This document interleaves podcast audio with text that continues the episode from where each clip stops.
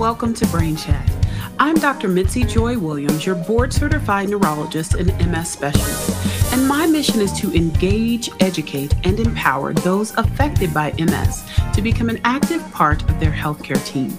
Here on Brain Chat, we'll be discussing all things MS, health and wellness, advocacy, and we'll even throw a little bit of music and music therapy in there as well. Thank you so much for joining us, and stay tuned for the next episode.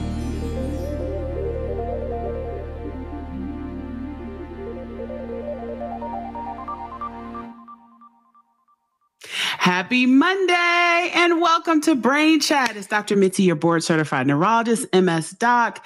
Um, and I am so excited to talk to you about a topic that's very important to many of the people that I see and have treated throughout my career, and that is fatigue. And, um, you know, one of the things about fatigue with MS is that it's not your run of the mill fatigue. So we just had a big conference last week um, called the Consortium of MS Centers, where we learned so much about many of the new um, research uh, ideas as well as new medications coming out for MS. And Dr. Mitzi is a little fatigued, but MS fatigue is very distinct from your run of the mill, I'm tired because I was running last week type of fatigue. And I've got two experts that are coming to talk with us about it. So, first, I am going to introduce Dr. Jacque Nolan. She's a board certified neurologist and she works with Tanner Multiple Sclerosis Center and Tanner Neurology in Villa Rica, Georgia. So, we are neighbors here in Georgia. She earned her medical degree from the Georgia campus of uh, the Philadelphia College of Osteopathic Medicine and her master's in public health from Emory University. She completed her neurology residency at Grandview Medical Center in Dayton, Ohio, and a uh, MS focused fellowship in neuroimmunology and spasticity at Riverside Methodist Hospital in Columbus, Ohio. And we also have, we're welcoming back Dr. Kottil Rammohan. So he was with us not too long ago, but as promised, he's back to talk about some amazing research with fatigue. Um, and he has a quite an impressive bio, but I'll get some of the highlights here. He's a professor of neurology, clinical, and the director of the Multiple Sclerosis Center at the University of Miami in Miami, Florida. He's board certified um, by the American Board of Internal Medicine and the American Board of Psychiatry and neurology with a special competence in neurology. Um, he has served on the National Multiple Sclerosis Society as a member of the Medical Advisory Board and Clinical Care Committee and chaired the Clinical Advisory Committee at the national level. Um, he is recognized for his support of MS uh, with several honors, including the Hope Award, the Spirit Award, Outstanding Physician Recognition Award, um, and Researcher of the Year in 2019 for his vision in starting a database in MS national in scope called the North American Registry for Care and Research in Multiple Sclerosis. Welcome, Dr. Nolan and Dr. Rammohan. Welcome to Brain Chat. Hello, hello. Good All to right. Be, good to be here. Thank you. Okay. Awesome, awesome, awesome. Thank you guys so much for spending time on your Monday night. I know we're coming off of a busy conference last week, the Consortium of MS Centers. So, before we get started, can we just say, or can each of you share maybe one takeaway that you got from the cons- Consortium of MS Centers before we start talking about fatigue? Absolutely. I guess I'll start first. Um, the week was full of talking about diversity in MS um, for me. And I know, Dr. Mitzi, you were very involved with with those discussions. You led those discussions. Um, thank you again for allowing me to to um, to do a presentation um, and discuss that. Um, but the biggest um, take home that I I want to talk about um, briefly is MS in Black people, African Americans, where originally or kind of previously this was thought to be kind of a nothing that we didn't typically see in um, in our community, our Black community. But we now know with recent data that is continuing to come out and showing the same things where um, the the incidents are so the number of new cases of MS as well as the number of existing cases of MS in Black people is almost equal to what we're seeing in white people in the United States. So that was a huge take home message for me. Absolutely, you know, and so, you know, one of the challenges with understanding MS in certain populations is that we have not traditionally had a lot of research and data to help us understand. But as, you know, uh, groups like the MS Society and also large databases such as the Kaiser Permanente group are, you know, publishing some of their data, we're finding out more and more about the actual composition of MS in the United States. So it's very exciting. Um, and I look forward to, you know, more research that's coming down the pipeline. What about you, Dr. Rama? Mahan? Well, it, it was a, a, really, really good meeting, and it was great to be actually back in person. Uh, you know, we have had a lull of a couple of years because of this COVID uh, pandemic that's been going around. And in October of last year, we had the first in person meeting of the CMSC. That was sort of a, a teaser, half mm-hmm. hybrid and half in person. And this one was a, a complete in person meeting, about 1,100 plus people, and it was really, really good to catch up with uh, uh, old friends and colleagues, and and and and actually, uh, you know, chat one on one on one with a number of uh, you know really you know in, invested investigators, and you know there are so many things, so many sessions that were uh, exceptional. But I would say, you know, you asked for one takeaway, and it's kind of hard to pinpoint. But there is there was one study that all of us had heard about that, you know, for the first time the results were announced, and that was the uh, DISCO MS study, mm-hmm. which is discontinuation of MS therapies, and this was in the late breaking news. And we had always wondered about it, and sometimes even practiced it without any data the, the, the single question they were asking is once you start a disease modifying therapy, do we have to continue it ad nauseum? Do you continue it for, till the end of the person's life? Mm-hmm. And the prevailing wisdom, as you know, is you don't, you know, wh- why mess with something that's working? You know, if it is working, don't don't mess with it, don't break it. Uh, just keep doing it. So there are people who are taking self-injected interferons, Copaxone, and and and a, number of the early injectables uh, is from the time they got started and, and to this day for 20 years. And did they really need to do that? And and this was a study aimed at asking that question. And there is some evidence coming out of what is known as immune senescence, namely, as we get older, the immune system becomes less and less aggressive and autoimmune disorders sort of normally tend to subside in the older population. So why keep suppressing the immune system on top of that? And a very important study, um, John Corboy was leading the effort.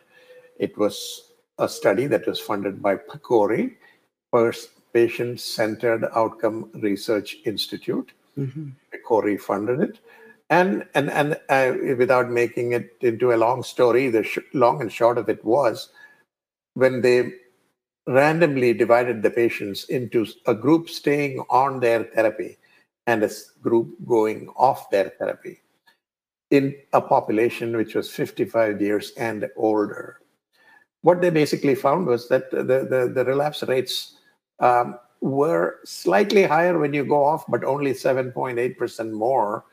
And so you know the the yield from staying on the disease modifying agent becomes really tiny. And the progression is the same in the two groups whether you mm. stop it or you don't stop it. This is a very important study. And of course it's not long enough at this point and those patients are continuing to be followed so i think it'll be interesting to hear more from john in the coming in the coming conferences as to what happened to this population because they are continuing to be followed. We need guidance at this point in terms yeah. of what to do with these patients that you have started on treatment.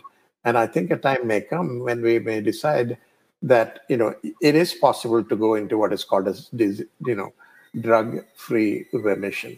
And I think that's sort of the holy grail. We all mm-hmm. want to get to that point where you don't want to keep on blocking and suppressing the immune system because it has its consequences that are not as desirable. So, yes, it was a great meeting. It was yeah. Great meeting in more ways than one, and uh, lots of takeaways. But this is what I took away from that. Yeah, yeah, both both awesome, awesome takeaways. Um, you know, and I, you know, I love attending our congresses and our conferences because even if it's information that I feel like I've heard before in some form, I always seem to take away something new. You mm-hmm. know, and I think that we're getting to the core of answering many questions that can really help us you know, determine the best way to treat people living with MS. You know, now that we have more high efficacy treatments, we always have to weigh the risk versus the benefits. Um, and we certainly always want the benefits to outweigh the risk to that individual person. So let's switch gears a little bit and talk about symptomatic management. And let's go to our topic tonight fatigue. So I really wanted to do a show on fatigue because it is one of those silent symptoms of MS that can be extremely disabling. And I spend a lot of time educating my patients about fatigue, about fatigue specific to MS, as well as educating their families because sometimes it's one of of those symptoms where family members could feel like, you know, that person's being lazy or that they just don't want to do things and they don't really recognize that fatigue can be a symptom of MS. So, first, let's start by talking about what is MS fatigue? So, shall I go first? Yes.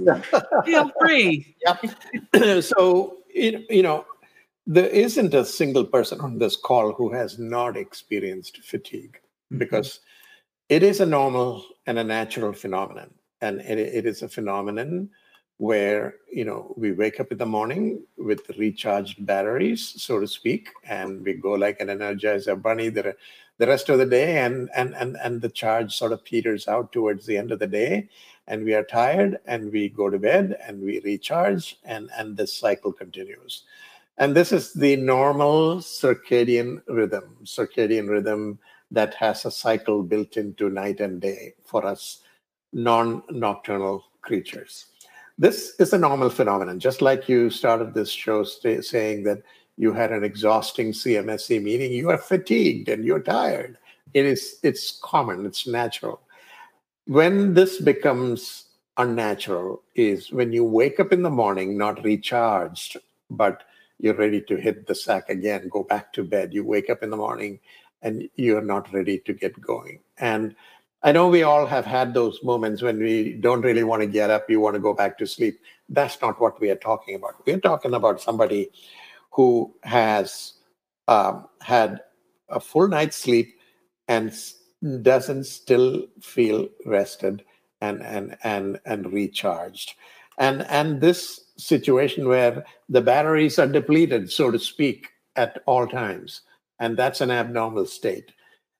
And often mistaken, as you just said, for oh, this person is lazy. This person is not, doesn't have the drive, does not have what it takes to be successful, what it takes to be, um, you, you, know, to put in uh, a hard day's work. Instead, this person is lazy and and it, and it is particularly unfortunately true that it the the level of fatigue does not have to correlate with the level of physical impairment which mm-hmm. which makes it even harder for a person because you know when somebody is paraplegic quadriplegic or you know have significant motor impairment it is almost like that individual has a reason why he or she cannot go back to work.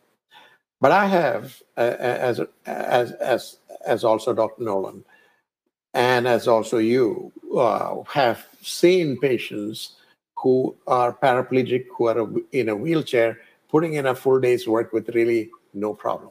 If you can make the accommodations for them, they are at work at 8 a.m. They put in a full day's work as as anybody else in that office, and and and they get home and they enjoy uh, you know the leisures that are, are are, are common to anybody and everybody. But that's not what we are talking about. This is the person who's not having significant physical impairment but yet has exhaustion eh, completely wiped out.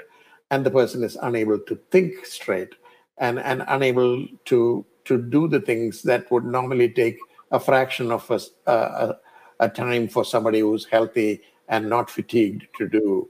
and and it spills over into other things, including especially cognition. Mm-hmm. And the, the, this is very common cognitive impairment and fatigue to be seen in the same person, or it can be separate. And treating fatigue, and we'll get to the treatment, treating fatigue will help fatigue, but not necessarily help cognition.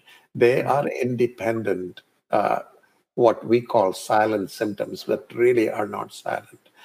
You, you talked earlier about NARCRMS, the North American Registry for Care and Research in MS. It's something near and dear to me. It is uh, one of the things I talked about at the CMSC was one of the abstracts that we had presented from the findings of NARCRMS. We have a part of NARCRMS called Health Economic Outcome Research. And, and, and it was a simple study that we did. It was about 800 subjects. Right now, NARCRMS has 980 subjects. It's, it's mm-hmm. going towards its thousand mark very shortly.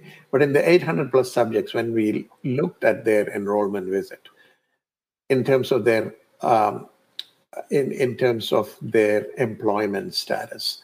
What we found was that the majority of the people were employed, and this was a relatively early, mildly affected population because we chose to study that kind of a group of MS patients because we wanted to study the early patients because this is a longitudinal registry where we want to study what happens to these individuals over a period of time. So the inclusion exclusion criteria was such that we recruited early MS patients. And when we queried in this group of early MS patients, what we found was about 15% of them were employed. But more importantly, almost a third of the people were underemployed. Mm-hmm. Underemployed. They could not quite achieve their full potential at work. And when you queried them, what was the cause for your underemployment? Number one was fatigue, fatigue. prevented me from working a full day. Number two was cognition. Mm. And the average number of hours missed in a week because of fatigue was seven and a half hours. Wow. So it's almost like they missed a whole day out of the week because of the symptom of fatigue. Mm-hmm. So it, its impact is huge. Right. And it's also translated into their household activity. We're not just talking about inability to work. Mm-hmm. People came home, did not do their chores because it was too much to do. They were exhausted when they came home. They were exhausted when they went to work. Mm-hmm. And they would have the energy to do the laundry, to do the cooking, to right. do the cleaning, and all the things that is automatically and, and, and commonly done by someone who is not that afflicted with fatigue. So, right. You know, it, yeah. Yeah, and that that was one of the reasons that I really wanted to address this topic because it is far reaching, right? So it's not just about the person's ability to work, but also their interaction in their daily household with their families, with their children, etc. And in many cases, if they are able to work by the time they get home, they've exhausted all of the energy for the day. So mm-hmm. they're done. You know, now the other thing is, you know, we don't necessarily have a specific, let's say, spot or center in the brain that we can say causes fatigue in our patients. And I think one of the other issues that we often see is that there are many other things that can contribute to fatigue related to MS. Some of those secondary causes, like if they're having difficulty sleeping. Um, Dr. Nolan, can you talk a little bit about some of those secondary causes of fatigue? Absolutely. Um, I find a lot of times with with my patients that whenever we address um, other things that could be going on in their life, we're able to kind of come down to a, a root cause, or not, I won't say a cause, but um, a way to improve their fatigue without having to go straight to medications or different things like that. So I always start off my conversations with asking them, "What? How would you describe your fatigue?" Mm-hmm because there are different there are also different types of fatigue. So we um, kind of addressed this a little bit but we have the type of fatigue that just exhausts you where you can barely get out of bed you can't you can barely think you don't want to do anything. Um, and so it affects you kind of more cognitively in that sense. But then there's also um, fatigue where you might just be overly tired and be more sleepy, not necessarily where your body is tired, but you're just really sleepy and wanting to sleep throughout the day.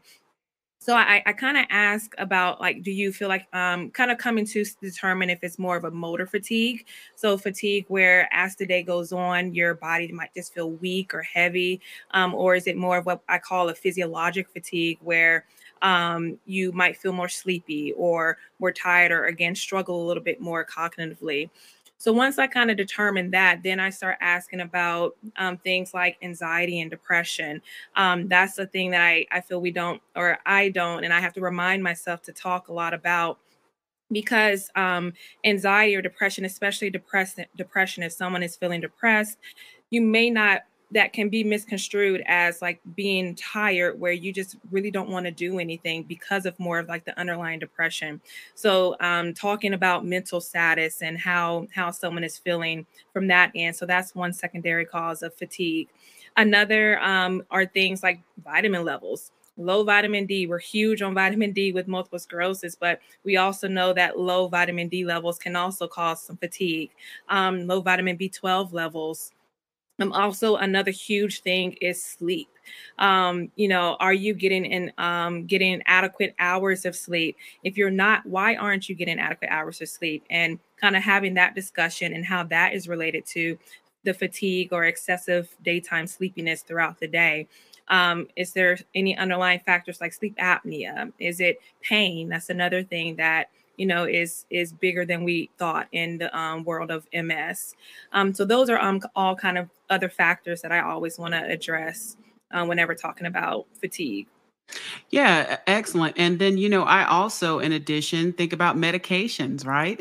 You know, when we treat symptoms, sometimes we make other problems worse. Yes. So if we're treating that spasticity, if we're treating, you know, neuropathic pain, some of those medications that we give can be sedating. So we always have to go back and look at the medication list and see if what we're doing is causing more, again, you know, uh, you know, problems than it is benefits. So it can often be very complex to kind of get down to what is the cause of it or what fatigue we think is related directly to the MS versus what can be related to all these other things like insomnia, sleep apnea, right. medications, etc.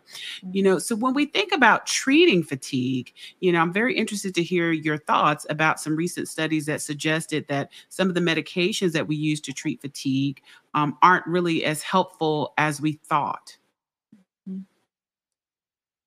Dr. Um, Rammohan or Dr. whoever wants to go oh, first. Okay. So, whoever wants to go yeah, first. so one of the other things that I want to add to what mm-hmm. you both just talked about is the bladder. Yes. And and it, it, you know somebody who has a neurogenic bladder, which is very common in MS, who is on the hour, by the hour, going to the bathroom, you know, not not peeing a lot, but peeing a little, but you know, they they are not emptying the bladder fully. They they go there they they pee a little they come back and the urge is not gone and they're back again. They're spending the night in the bathroom and yeah. you know you're not going to get much sleep. And uh, and unless and until you address the bladder um, where they are able to get a good night's sleep your, your that fatigue is not going to go away because that bladder is controlling this individual's life and, and so I think it is very important sometimes, you know, if indeed they are not emptying the bladder to actually institute intermittent bladder self-catheterization and, and, and make sure that it's an empty bladder when you go to bed, uh, might actually buy them another two to three hours of sleep or more and make all the difference in terms of how they feel the next morning when they wake up. So, uh, I, you know, in, in addition to all the things, you know, you, you, you talked about spasticity. Yes, tizanidine is a very sedating drug. And actually, we like to use it during the night because it actually causes sleep. One of the big offenders is antihistamines. Mm. Uh, in, in, in, we we we use. I mean, you know how you know if you even when you don't have MS, if you take a Benadryl, how you feel. Knocks and, me and, out. drugged up. yeah, it, it, it knocks you out, and and and and a lot of times people do not realize that when they take a tablet of Soma or you know over the counter medication for sleep, which people use all the time, and not realize they are taking an antihistamine right. you have a problem because mm. blocking central histamine is a huge no no in somebody who already has a problem of fatigue and MS.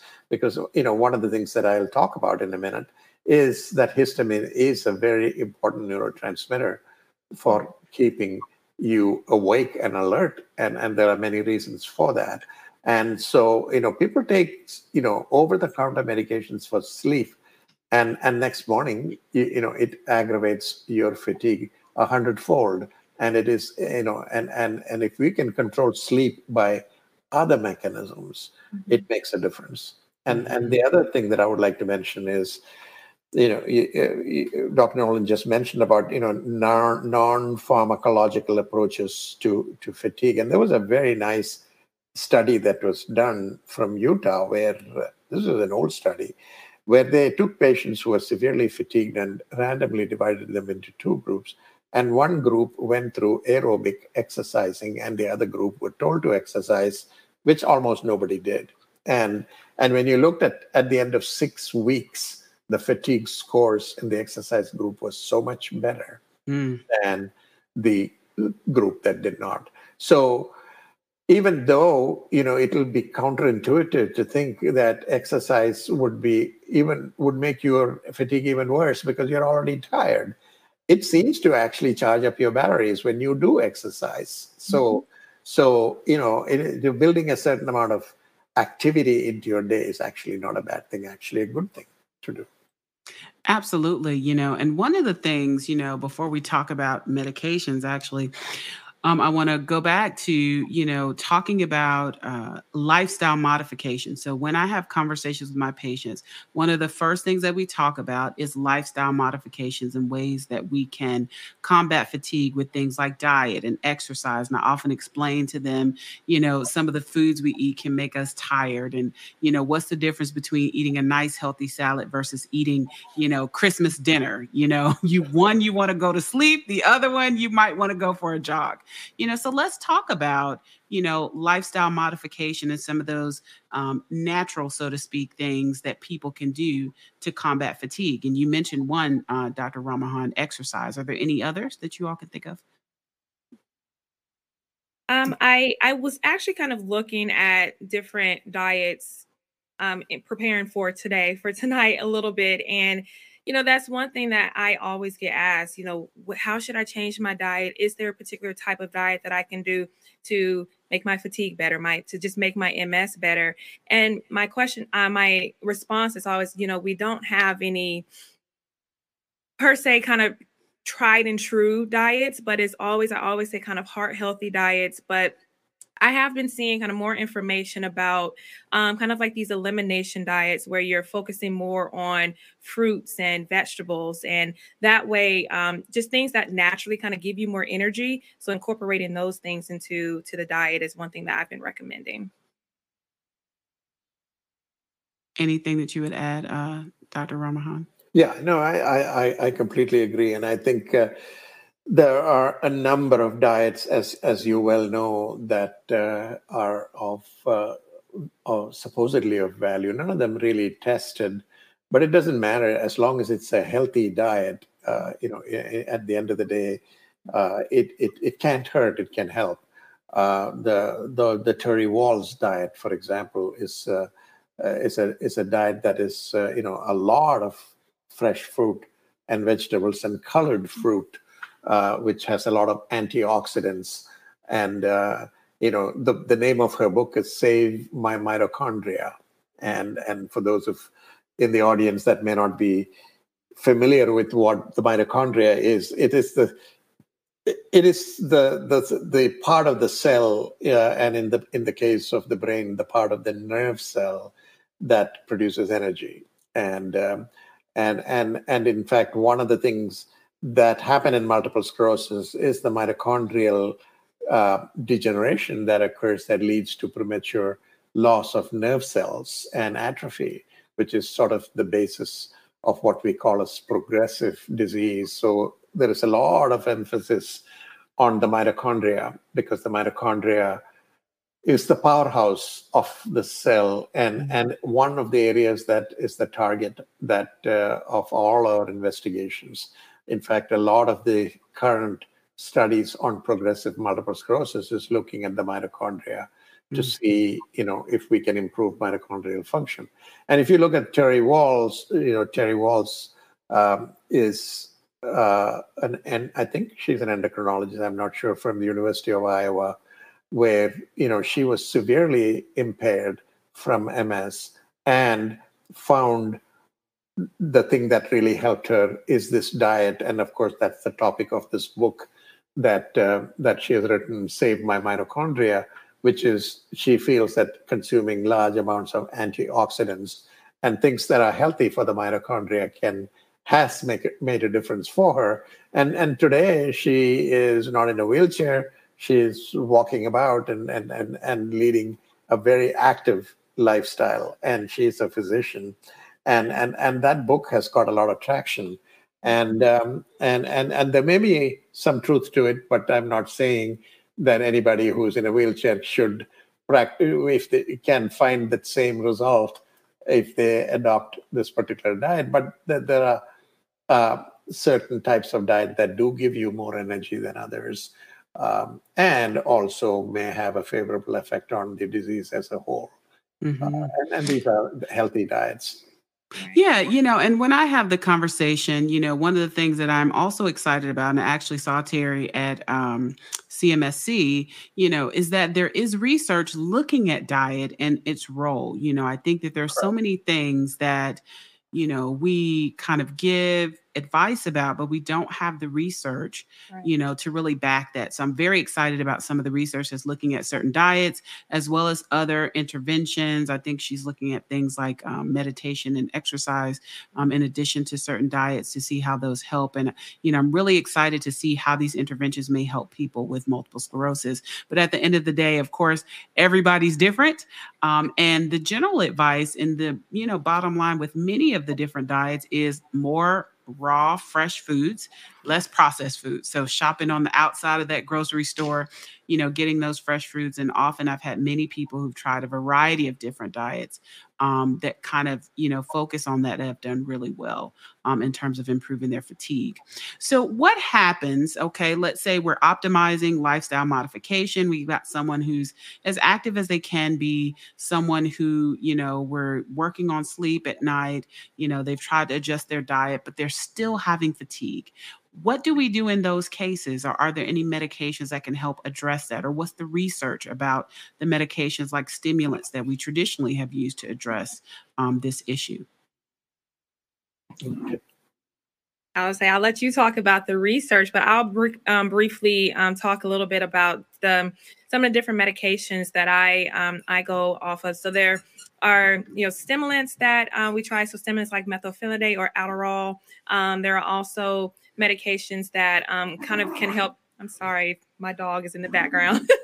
medications to increase um, attention. Um, so modafinil. Then there are although um, those types of medications are ones that I consider. Um, also, there um, is medicine that you know traditionally was made to be used in MS to help with walking, um, or Ampyra, and with this medication, it's not a um, it's used off label for this use, but um, I've noticed with my patients who especially complain of a lot of um, motor fatigue or when they say that heat in particular affects them a lot, I'll try this medication with them. Um, it might be um, it's beneficial for some of my patients.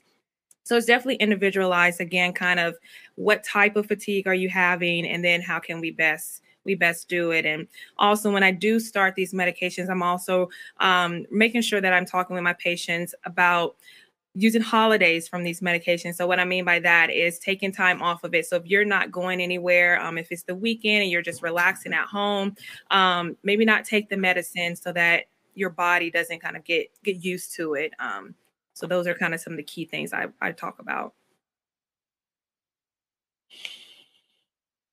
And the research okay.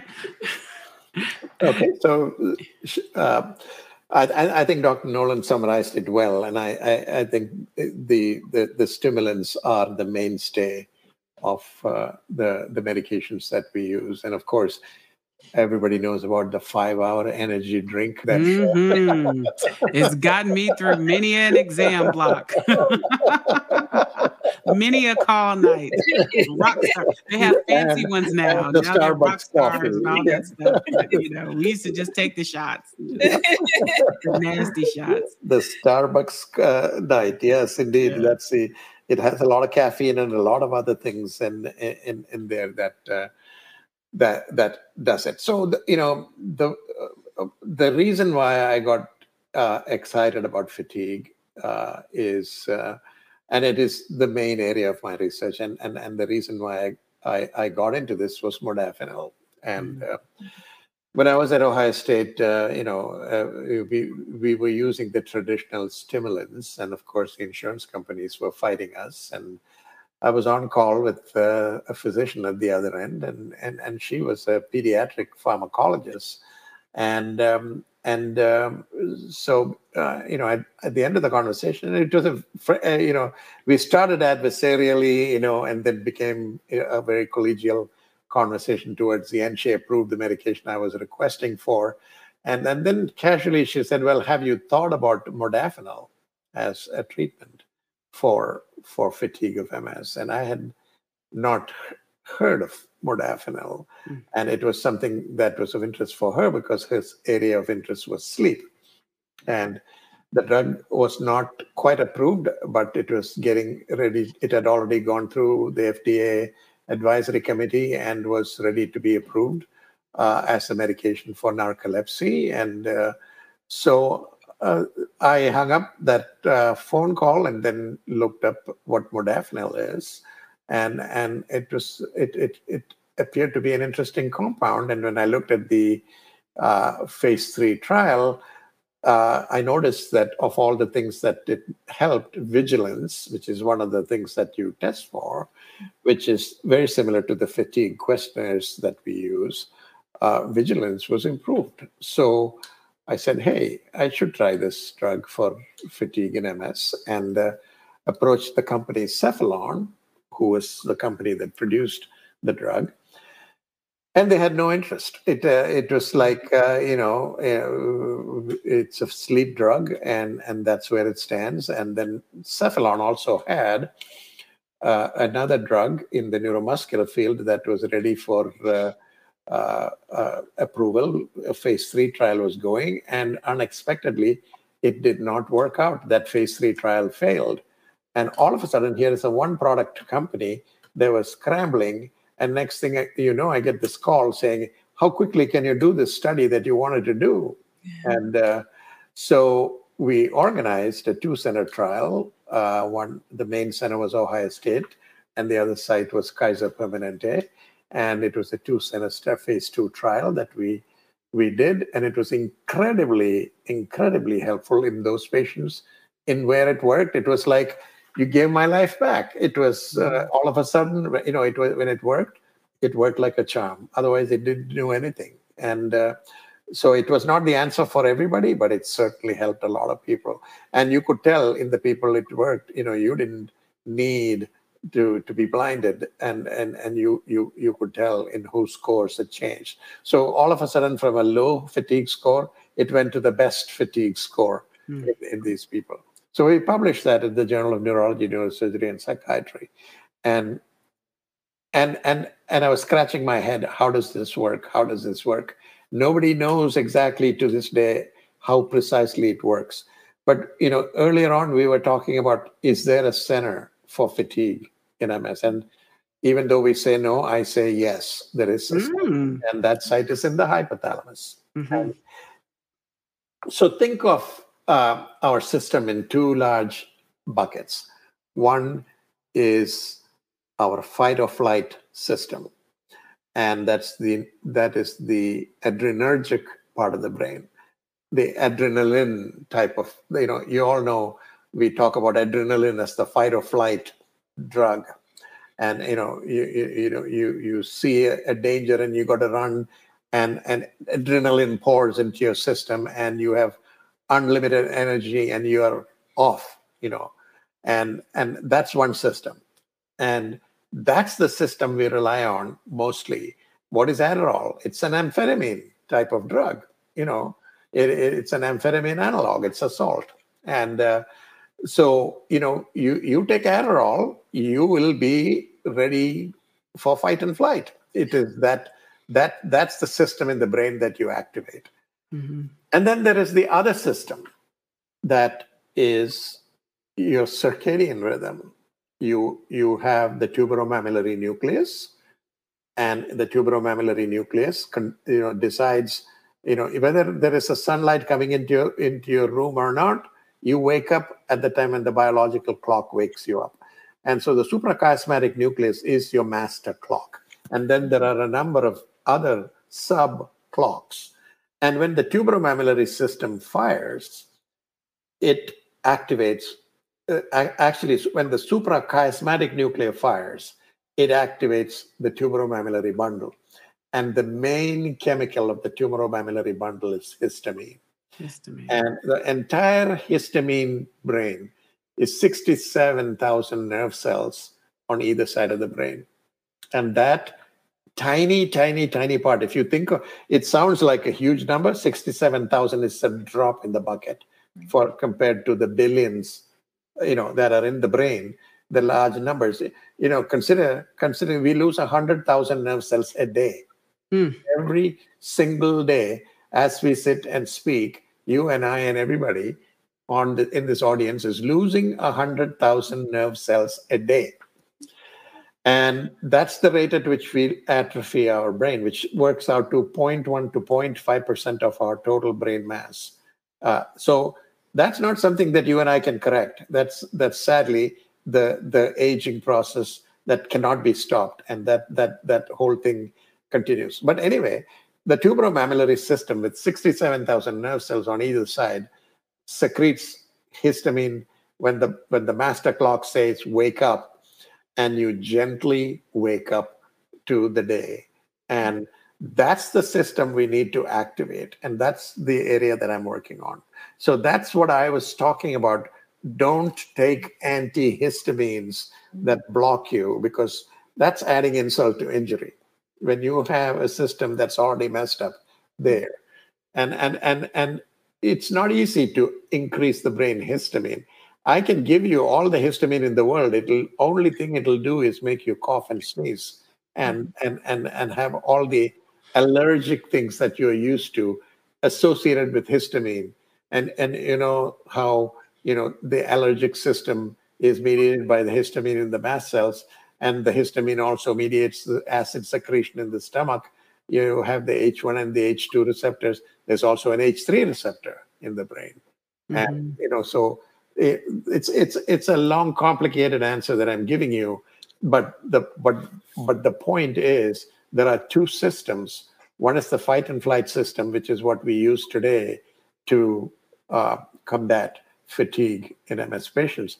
It's unpleasant. You ask a patient who is taking Adderall, you know, it increases anxiety, it increases your heart rate, it it it doesn't allow you to sleep it has anorexigenic effect, which some people like. Of course, you lose weight, but you know it's uh, it, so all the things associated with the drugs that we use are generally unpleasant, but it gets them through the day because they can now work with, with, mm-hmm. with this drug. Mm-hmm. And, and, and as Dr. Nolan said, it is good to give a drug holiday because you have this phenomenon called tachyphylaxis, which is when you keep taking the drug, the drug becomes less and less and less and less effective. And all adrenergic drug have that problem that as you stay on the drug, it you know what was good today is not good a month from now. So right. just like she said, tell take you know tell them to take it Monday through Friday, and and if the Saturday and Sunday is something that you can sleep in and not really worry about the thing, you know, don't take it. Then Monday the drug is more effective.